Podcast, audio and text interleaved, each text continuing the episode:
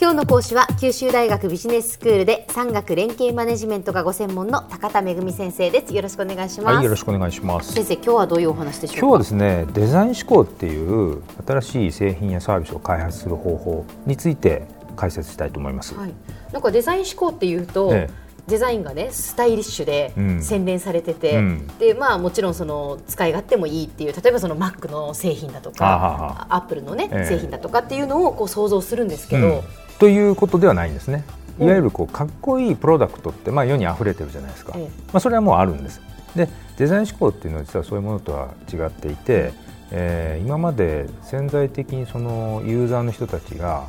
それが欲しいっていうことを気づいてないんだけど、うん、なんとなく不便なまま、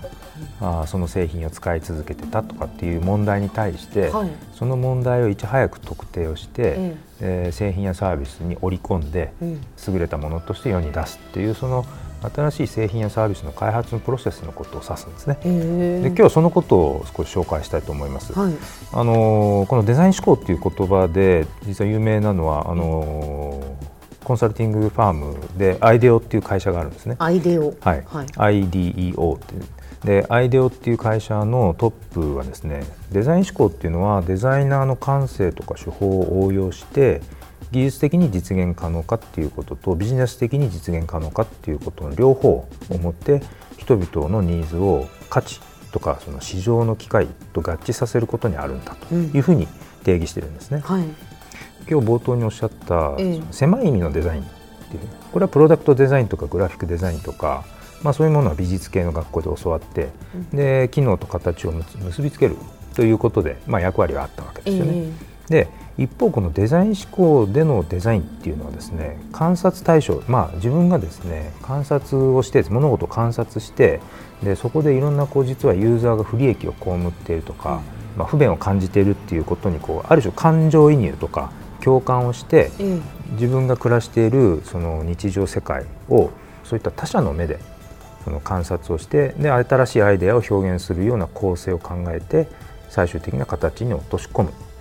ということなんです、うん、そのプロセスで実はデザイナーの感性とか手法っていうのはとても有効に働くっていうことなんですね。でこのアイデオの創業メンバーのビル・モグリッチっていう人がいるんですけど、この人はラップトップコンピューターっていうのを世界で初めてデザインして世の中に出したという人なんですけどね、はい、でその人は何て言ってるかというとあの我々は動詞をデザインしてるんだと、うん、つまり開発者がゴールにすべきなのはユーザーの困っていることであってこれって動詞に現れるんですよ。なるほど。なので例えばスマホっていうものねこのものをゴールにしちゃうと形が四角形で画面があってっていうね、ええ、でそれをこうどういかに美しくするかとか、まあ、そういうことあるかもしれませんけれどもそうじゃなくて要は我々が何でスマホを使っているか使いたいかっていうと外出中であろうがベッドの中であろうがいつでも好きな時に誰かとコミュニケーションがすぐ取れるっていうそのコミュニケーションを取るとか知るっていうその動詞ですよね、うん、その動詞を満足させるっていうことが必要で、まあ、それこそがデザイナーのデザイン思考におけるデザインの重要な役割なんだっていうことをビル・モクリッチは言ってるわけです。はいはい、であのピーター・ドラッカーはですねデザイン思考っていうのはニーズを具体的な市場の需要へと転換すると言っている、うん、でユーザーはですね実は自分がどんなニーズを抱えているかについて正しく理解できてないんですね。なのでこう潜在的にはこうなんとなく不便さを感じながらもじゃあだったらどんな製品が欲しいっていうところまでは、形になってない、そうですね。もう、まあ、あるものでなんとか、まあ、あのそれなりに生活できるのであればっていうようなところはありますもんね、えーえ。ー、人間がそういう、まあ、やっぱり適応力が非常に高いところなんですけれども、うん、逆に人間がそうやって企業であるがゆえに、えー、あの製品がそれに追いついていってないと。なのでそういうあの存在するけど目に見えないような問題っていうのを明らかにしてその問題を解決しましょうとで解決してそれを製品やサービスに落とし込むっていうことで需要に結びつけてビジネスにするっていうことをピーター・ドラッカーは言っているわけなんですね。はい、でこういうそのデザインの力を経営戦略に結びつけるのがデザイン思考だということなんです。うん、でまあそもそもそのデザイン思考がなぜこうやって話題になってきてるかっていうことなんですけれども、例えば20世紀のビジネスっていうのは、えー、とある意味効率性を追求してきたんですね。で徐々に時代が進んで例えば70年代頃になると,、えー、と物から知識に関心が移っていったんですね。それで、えー、知識経済なんていうことが言われるようになってきたんですね。で一方21世紀に入ってくるとそのこれだけインターネットが普及しちゃって、うん、もう情報なんてあっという間に手に入ると、えー、いうことで知識が皆さんこう手に入れやすくなっている状況に置かれているわけです。うんそうすると独自のその工業化社会時代のですねものづくりの力だとか効率的なねものづくりの力だとか、はい、知識を持っていることによってその企業が経営競争の優位性を維持していくっていうやり方が、まあ、徐々に難しくなってきてるんじゃないかというふうに言われてるわけです。でつまるところ物も作る力は持ってるし知識も手に入るんだけど一体それでもって何をしますか？って言った時にでそこが創造性なんですよね、うん、で創造性を発揮させて従来気づいてないようなユーザーの問題を解決するというようなことでデザイン思考っていうのが今あの求められていると、えー、話題になってきている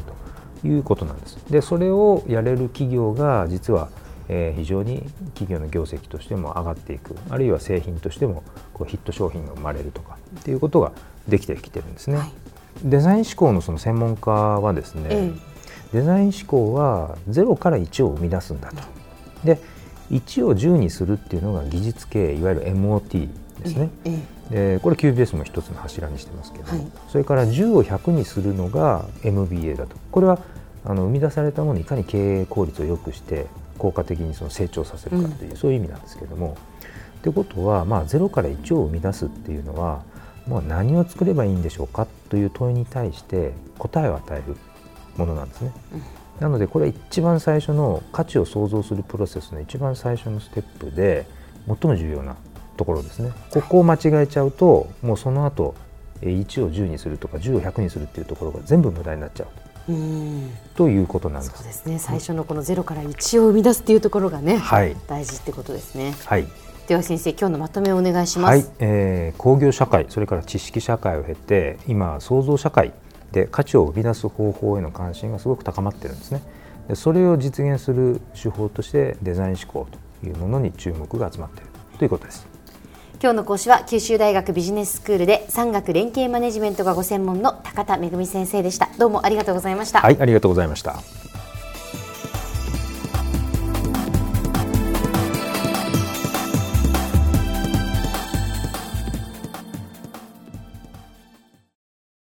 ゾクゾクグイグイメラメラつながる。ゾワゾワハラハラメキメキつながるズキズキ。モワモワホカホカつながる。キリキリ。ザワザワキュンキュン。ガンガン。ワクワク。ウズウズドキドキ。ルンルンバクバク。九州人のいろんな気持ちつなげます。九州から輝こう。キラキラつながる。 QTnet